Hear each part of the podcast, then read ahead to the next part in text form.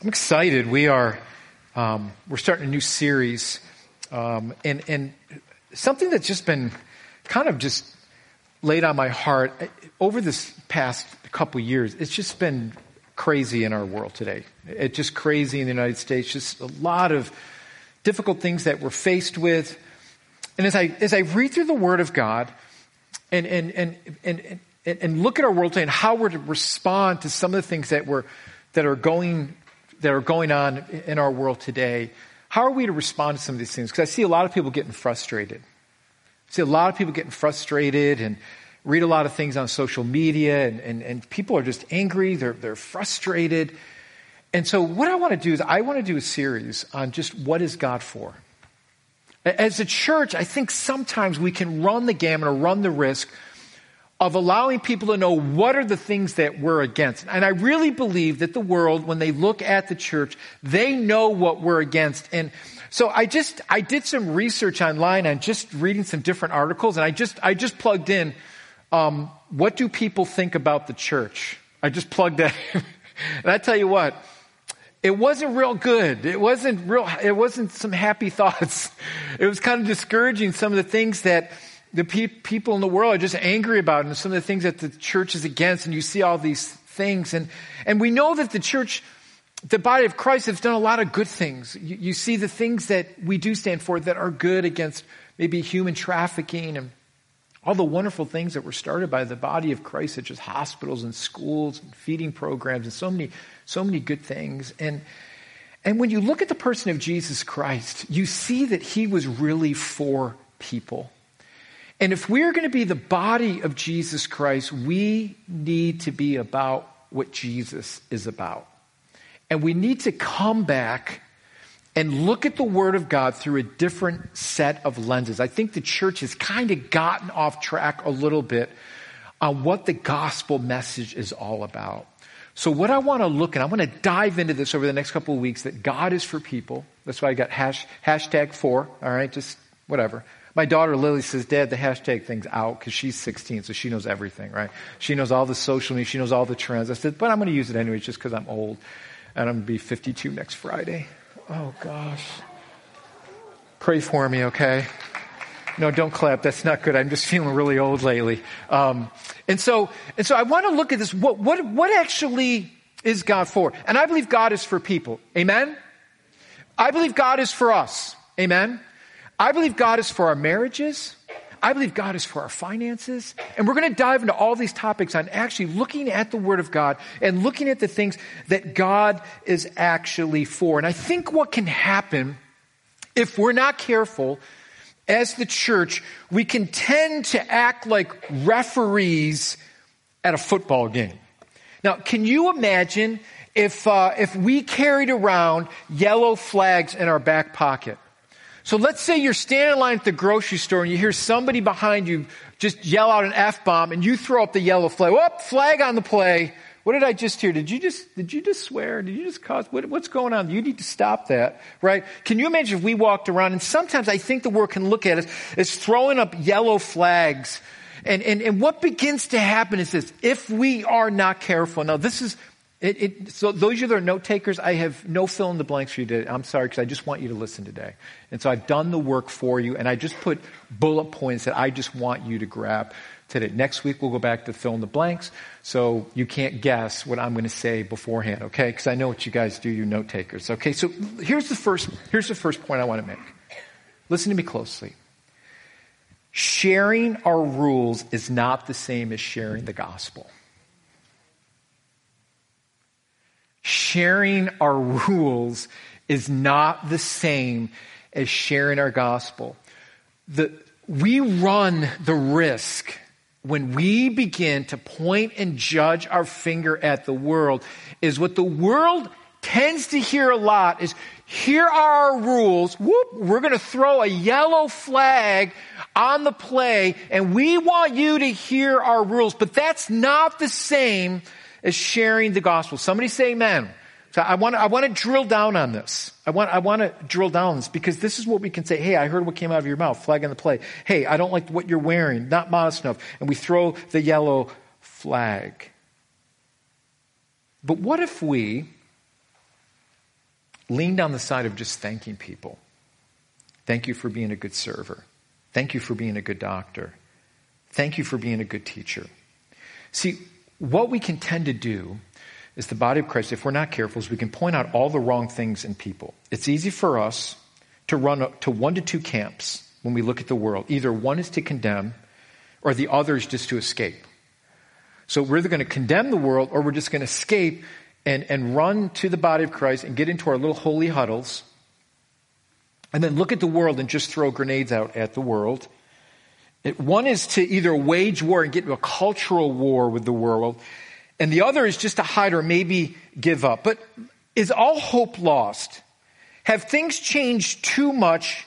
Are we just to throw our hands up and give up? Let me read you the words of Jesus. Here's what Jesus said and the way we are to relate to the world around us. Jesus says this in Matthew chapter 5.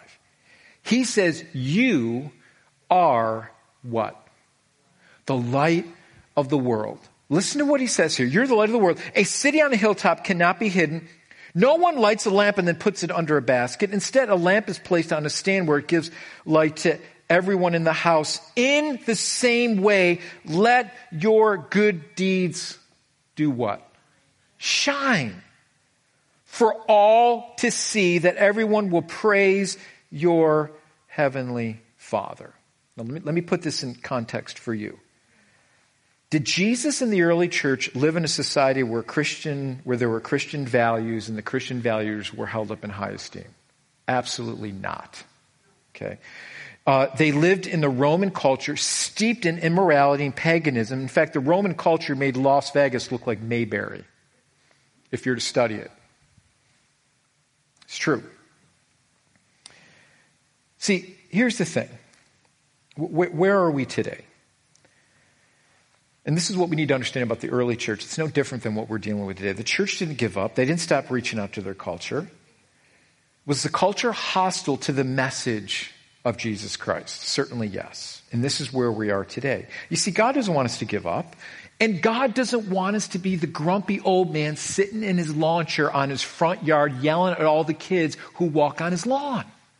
Okay? Please, let's not be that person. And if you are that person, stop and just say, Come on my lawn, have fun. I love my next door neighbor. We were at one house, the kids were young and they used to love to play football. And he had this huge side yard and he would say, anytime your kids want to come over and play football in my side yard, they're welcome. They would chew that yard up, and he, he had a sprinkler system, and he loved his yard. And he was so nice about letting our kids play football on his yard. And guess what? That was years ago. I went by his yard the other day, and guess what? The grass is nice and green. It's all fixed. You see, I think sometimes we get too wrapped up in just yelling at the world. If we're not careful, we become that grumpy old guy just yelling at the world and doing nothing about it. So, this is what I want to focus on. I want to focus on what are the things that God is actually for. That's why I love doing outreaches in our church. That's why I love our school supply event. I love the trunk or treat event. I love the angel tree. I love Thanksgiving basket outreach and all the other things that we do because it shows that we're actually for people that we want to serve people.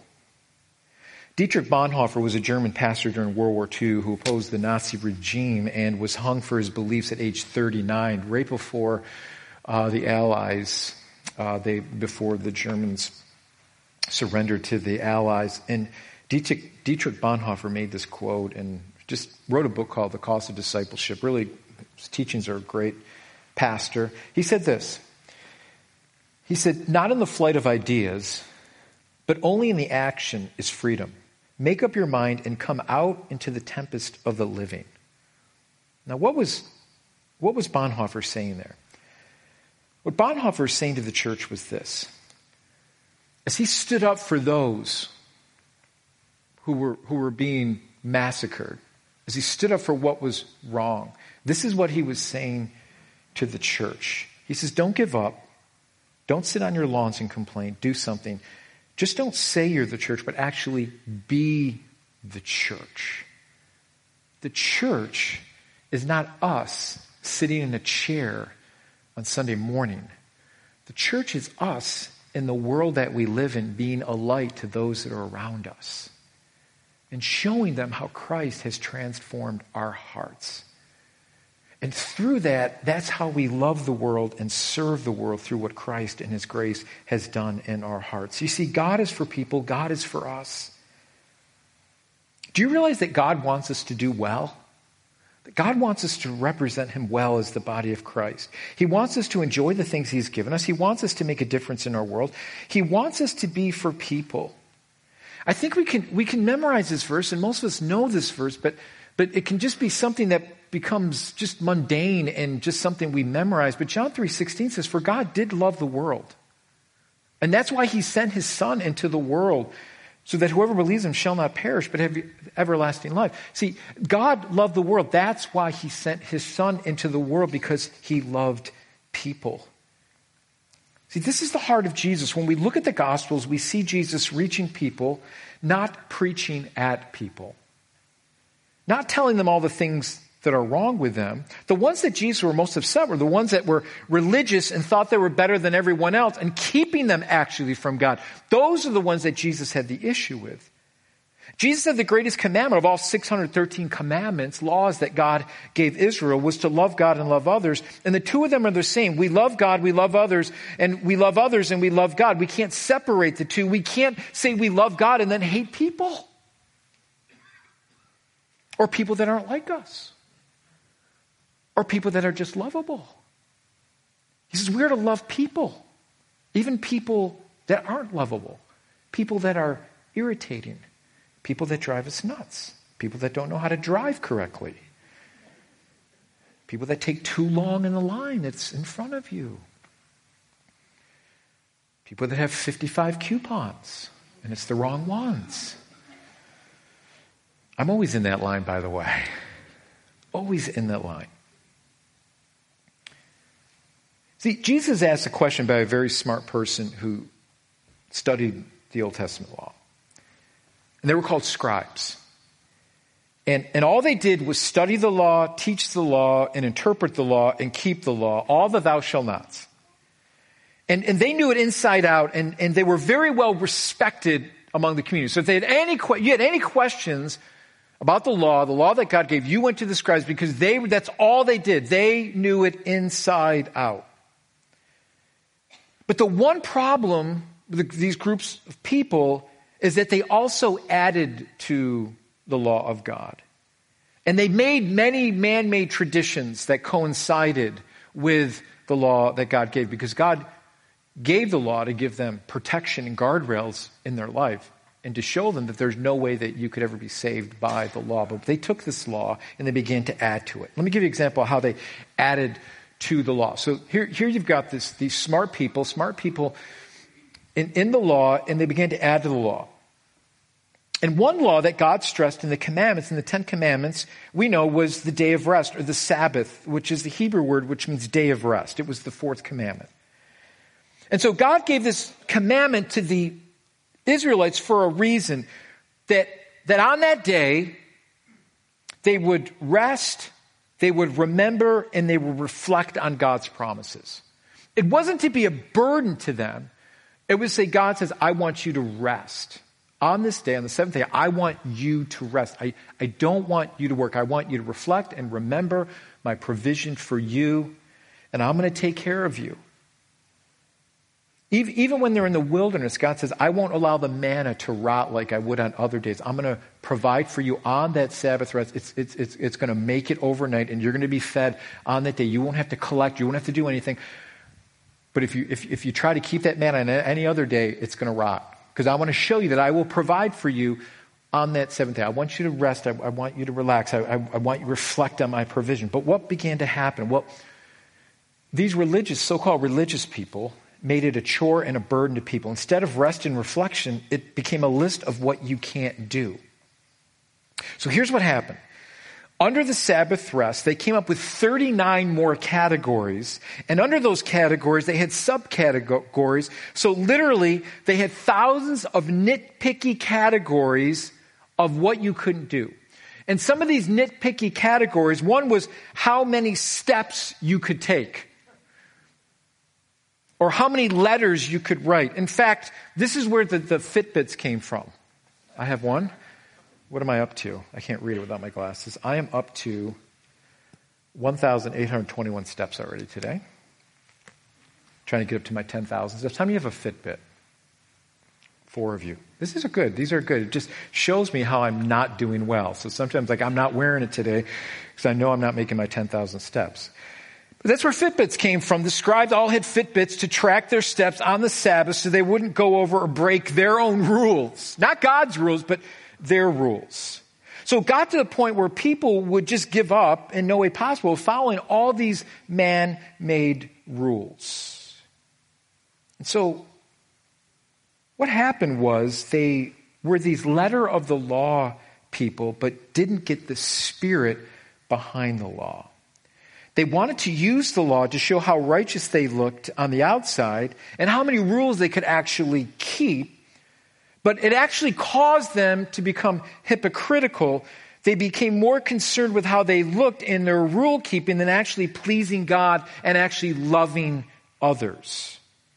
And so what happens is this smart scribe of God's law asks Jesus, which is the greatest commandment? And Jesus drops the bomb and goes right to the core and the heart of all 613 commandments of God, one of them being the Sabbath rest.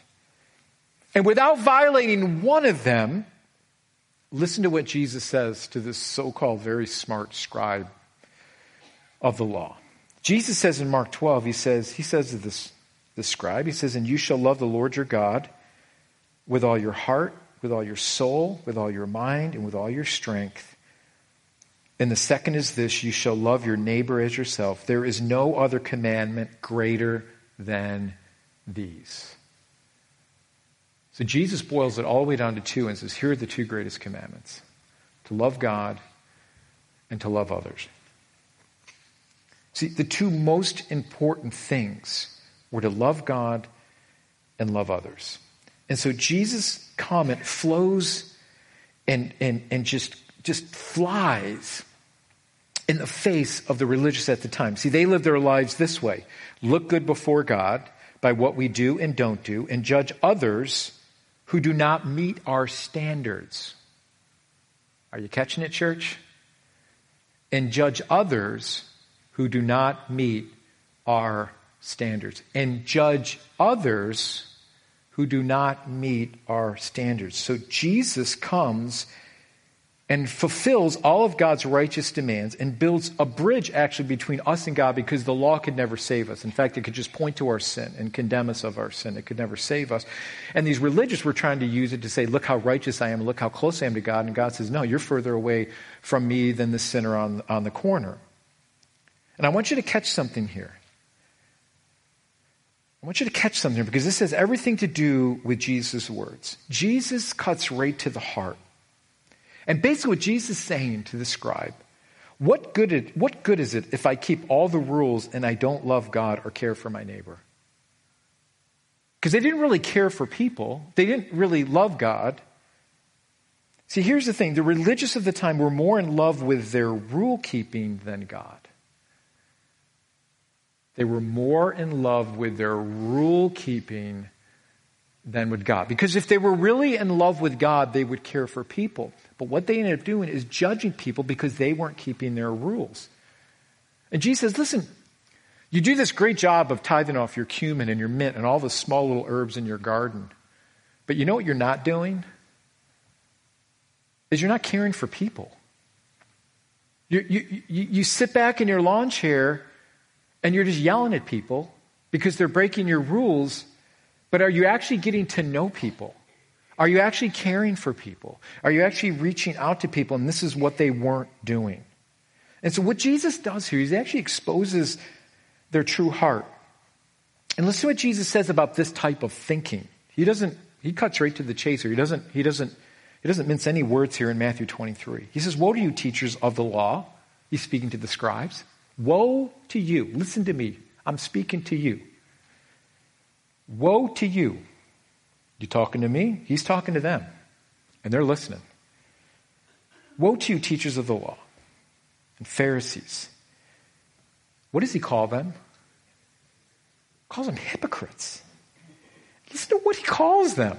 He says, You are like whitewashed tombs, which look beautiful on the outside, but on the inside are full of the bones of the dead and everything unclean. So on the outside, you look good because you're keeping all these rules and you look righteous, but on the inside, you're completely unclean.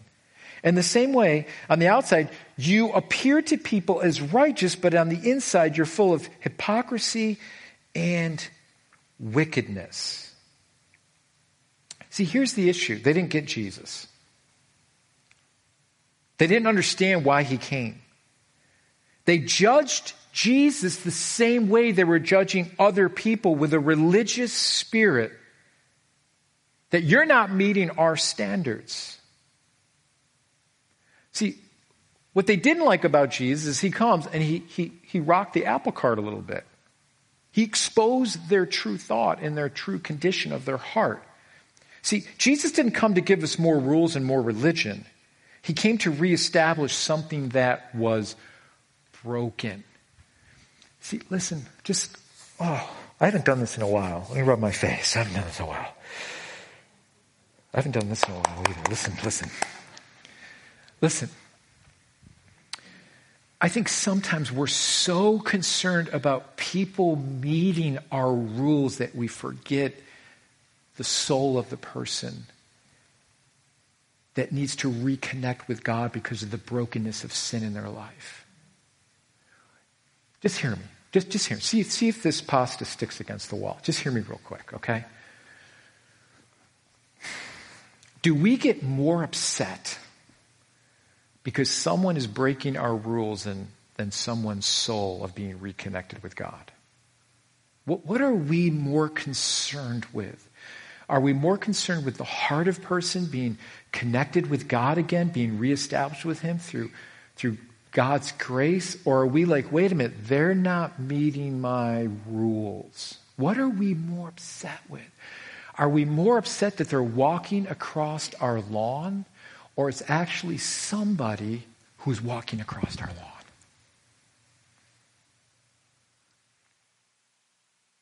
When I was a youth pastor, I had this big outreach.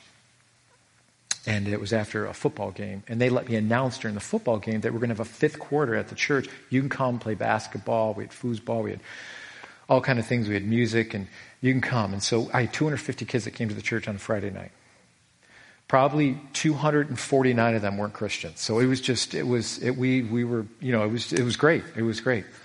So, um, the next day they went to clean the church and, and there was a leader there at the church and, and he, he grabs me, he calls me, he says, Pastor Barton, we got a huge problem.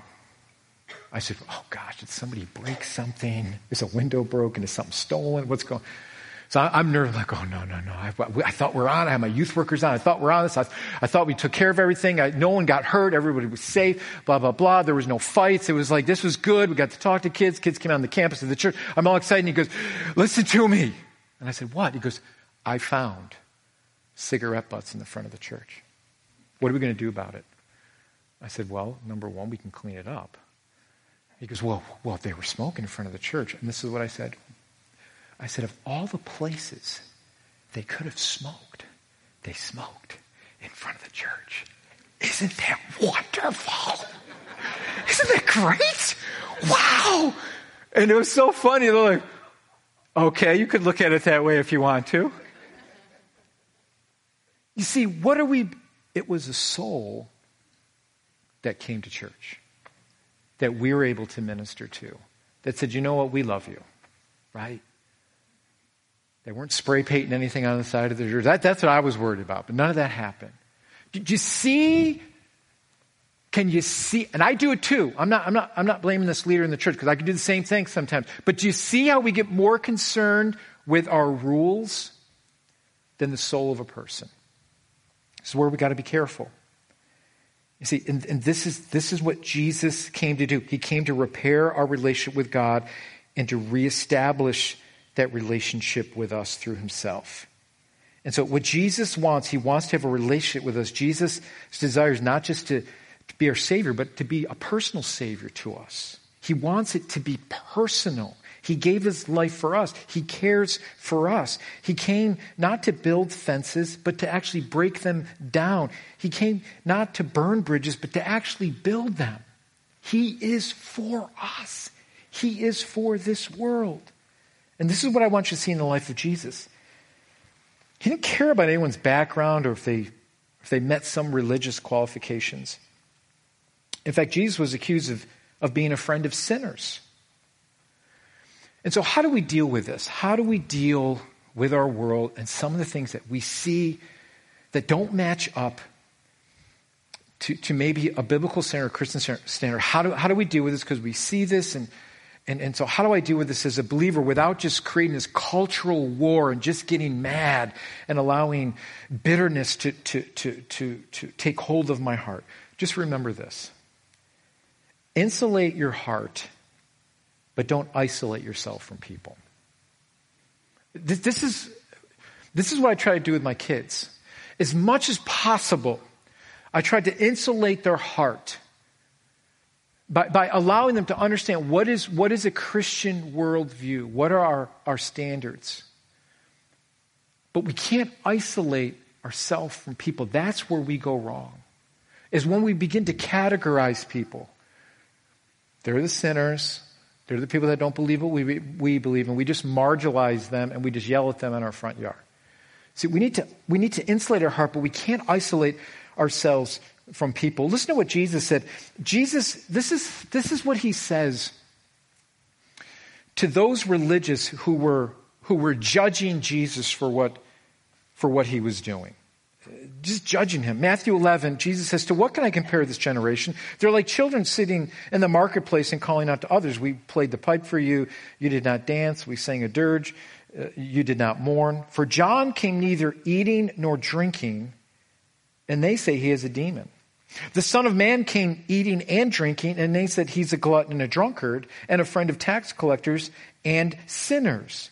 But wisdom is proved right by her deeds. So, what the, the, background here, Jesus is saying, you know, when kids are in the marketplace or the big event that may would happen during the week is there'd be a funeral, a huge profess, uh, procession, so on and so forth. And kids would play in the, in, in the streets and they would make up songs and they would uh, make up games. And some kids says, well, I don't like your game because I'm not the leader. And then they do another game. Well, I don't like that game because I'm not the leader. And it, it could make nobody happy. And Jesus was saying, you weren't happy.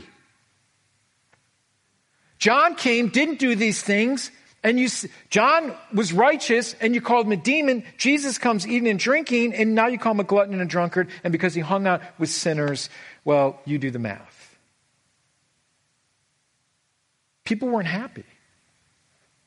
And they were accusing, the righteous were accusing Jesus of all these things because they weren't meeting his standards. You know what, people, can I just be honest with you? We are never going to be happy when we look at our world. Can I get an amen? We're just not. It's going to cause us to be frustrated.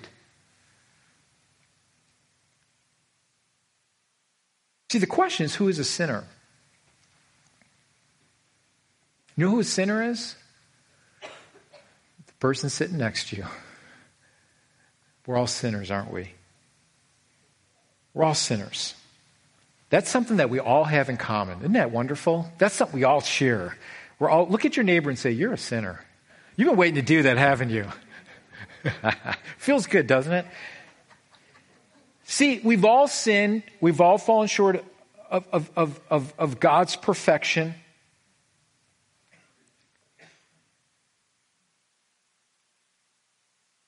That's who we are. We're sinners.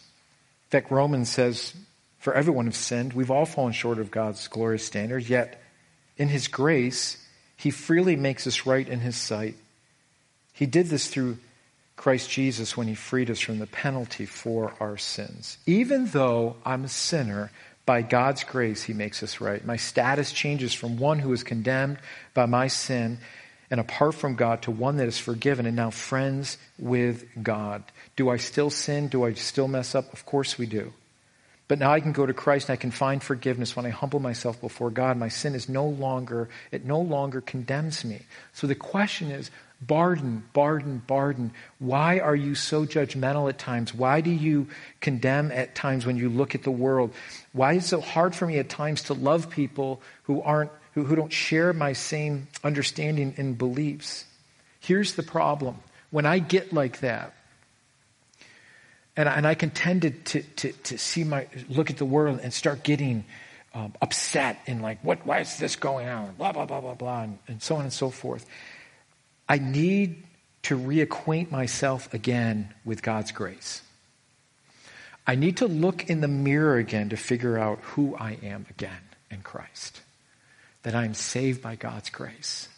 See, when we realign ourselves with the gospel again, what it does, it humbles us to realize that I'm a sinner saved by what?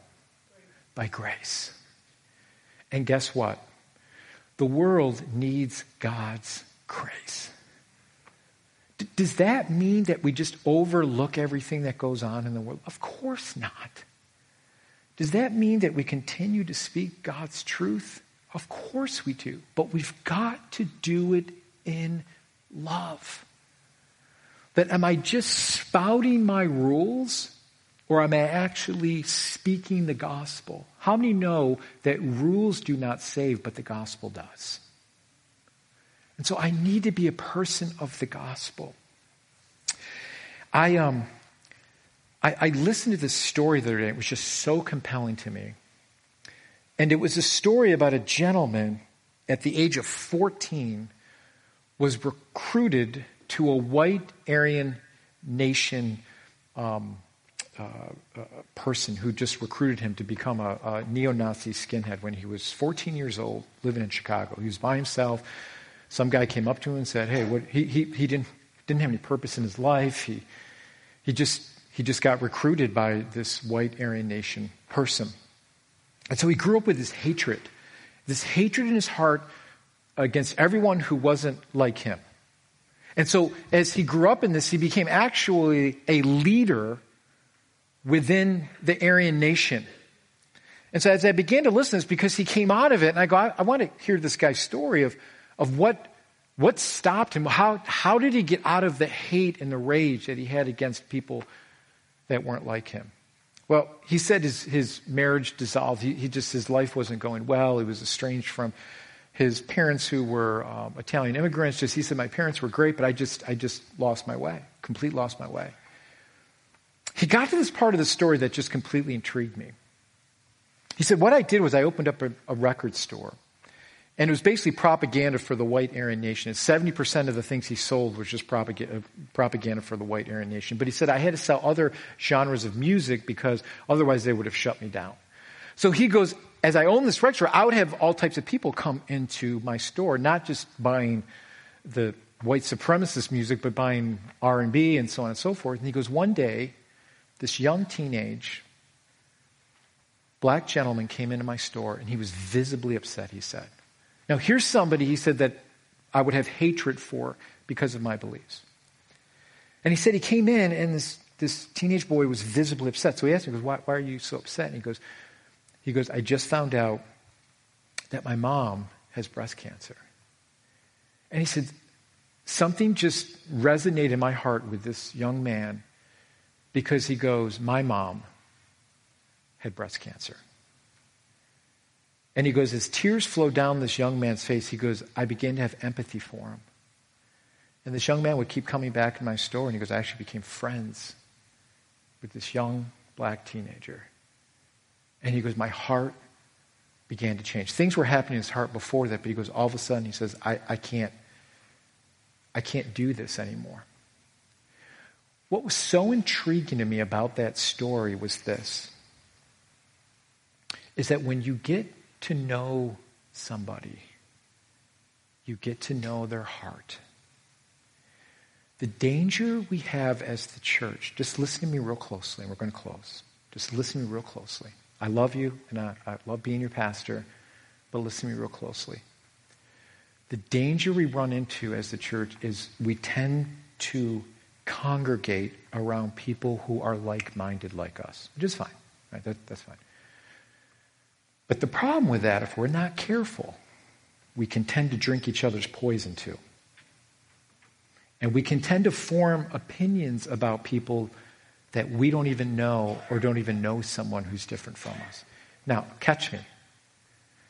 That doesn't mean I agree with a lifestyle that's, that's not biblical or, or against God's standards. But what it means is this Am I getting to know people who Jesus died for? Do I know someone who has a different belief than I do? Do I actually know someone in that?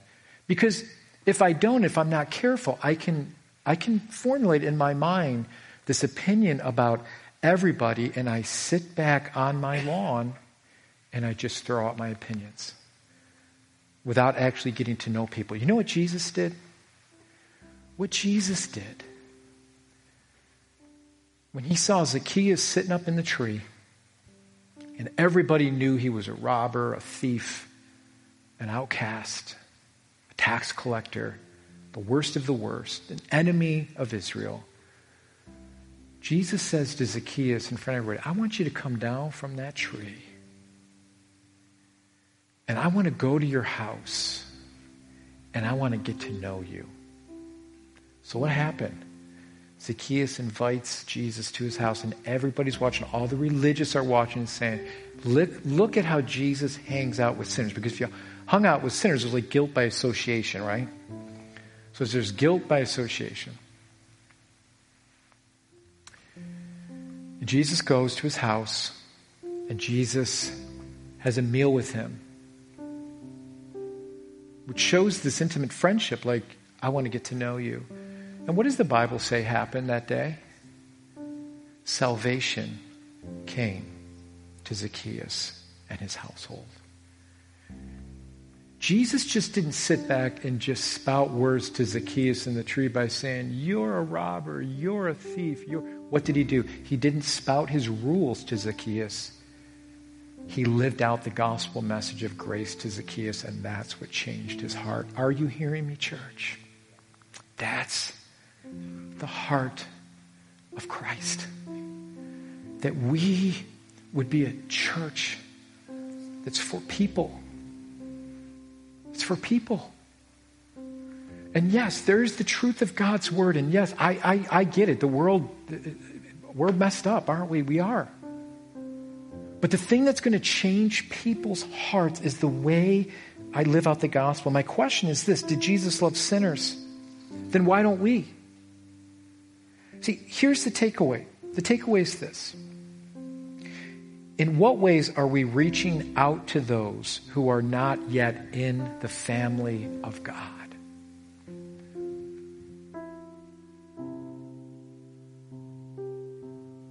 In what ways are we reaching out to those who are not yet in the family of God?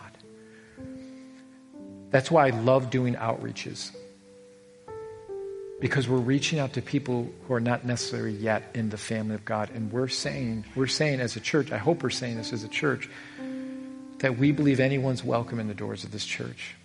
We want you to hear the gospel, the wonderful message of Jesus Christ. And we're going to love you right where you're at, and we're going to allow Jesus to do the changing in your heart and your life, just like he did in me, Barton a sinner, a sinner, a sinner. Amen? Amen? So let's, let's guard our hearts as the church from a judgmental attitude that could poison our hearts towards the very people that Jesus died for.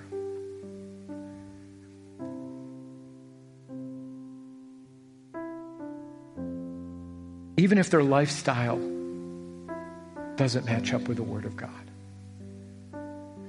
even if we know they're not living for God, even if, even if they have different views than we have, what are we doing to love people right where they're at? That person that I work with, that neighbor, the, the, um, uh, the coworker, the family member, what are we doing? And there's a, there's a million things that we can do as believers of God to develop relationships with them and give them a different perspective of maybe what the world thinks about the church. That's the church that I desire Living Word to be and to continue to be. That's my heart. As we continue to preach the truth of God's Word, may we live it out with love. That we're not here to spout off our rules, we're here to give the glorious message of the gospel that Jesus died for sinners, which I am one of them. Let the gospel message humble your heart as you reach out to those around you and even those that you don't see eye to eye with. Amen. Let's praise the church, shall we? Let's pray. Let's just ask God just to speak to our hearts today, to guide our hearts and our lives as we reach out to this world that so desperately needs hope and needs to hear the message of Jesus Christ. Lord Jesus, as we just bow our hearts to you today, we want to thank you for people. We are lost. We've gone our own way. We've tried to make our own decisions. We've, we've just left our lives in such a mess in so many different ways. And so, Lord, I just pray today that you would guard our hearts and our lives today, God. God, forgive me when I prejudged the world and people around me. Forgive me of, of my judgmental heart. That my first response wasn't, that's someone that you died for. That's someone that needs your grace. But my first response was, that's someone that's not meeting my standard. God, forgive me of that. Forgive us as a church of that. And I pray that just your gospel message would infiltrate our hearts as the body of Christ. That Jesus, you would just permeate our hearts with your love and compassion for people. Jesus, you came to this world and you demonstrated your love that while we were still sinners, Jesus died for us. You didn't wait for us to get it all together. You were proactive in the way you reached out to us. Father God, forgive them for they know not what they do. God, help us to have that grace that you saved us and the way we bestow it to those that are in the world, God. We thank you, Jesus, for everything you do for us each and every day. And I pray that living word would be and continue to be a church that lives out your grace each and every day in our lives, that your grace would humble us. I thank you, Lord, for your word today. Just speak to us, Lord.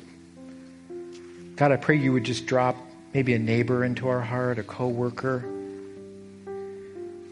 maybe somebody that we're thinking of that we're friends online with. Lord, I just pray that you would begin to do that in our hearts. The grace that saved me can't stop with me. That grace should break my heart. Your grace should cause me to have complete dependency on you, Jesus. Your grace should cause me to be the first to forgive your grace should cause me to love with a love that's not my own. Your grace should cause me to reach out to sinners and not alienate them. Your grace should be something that I never take for granted. And by this grace, we are saved. Lead us by your grace today, I pray. In Jesus' wonderful name. In Jesus' wonderful name. Amen.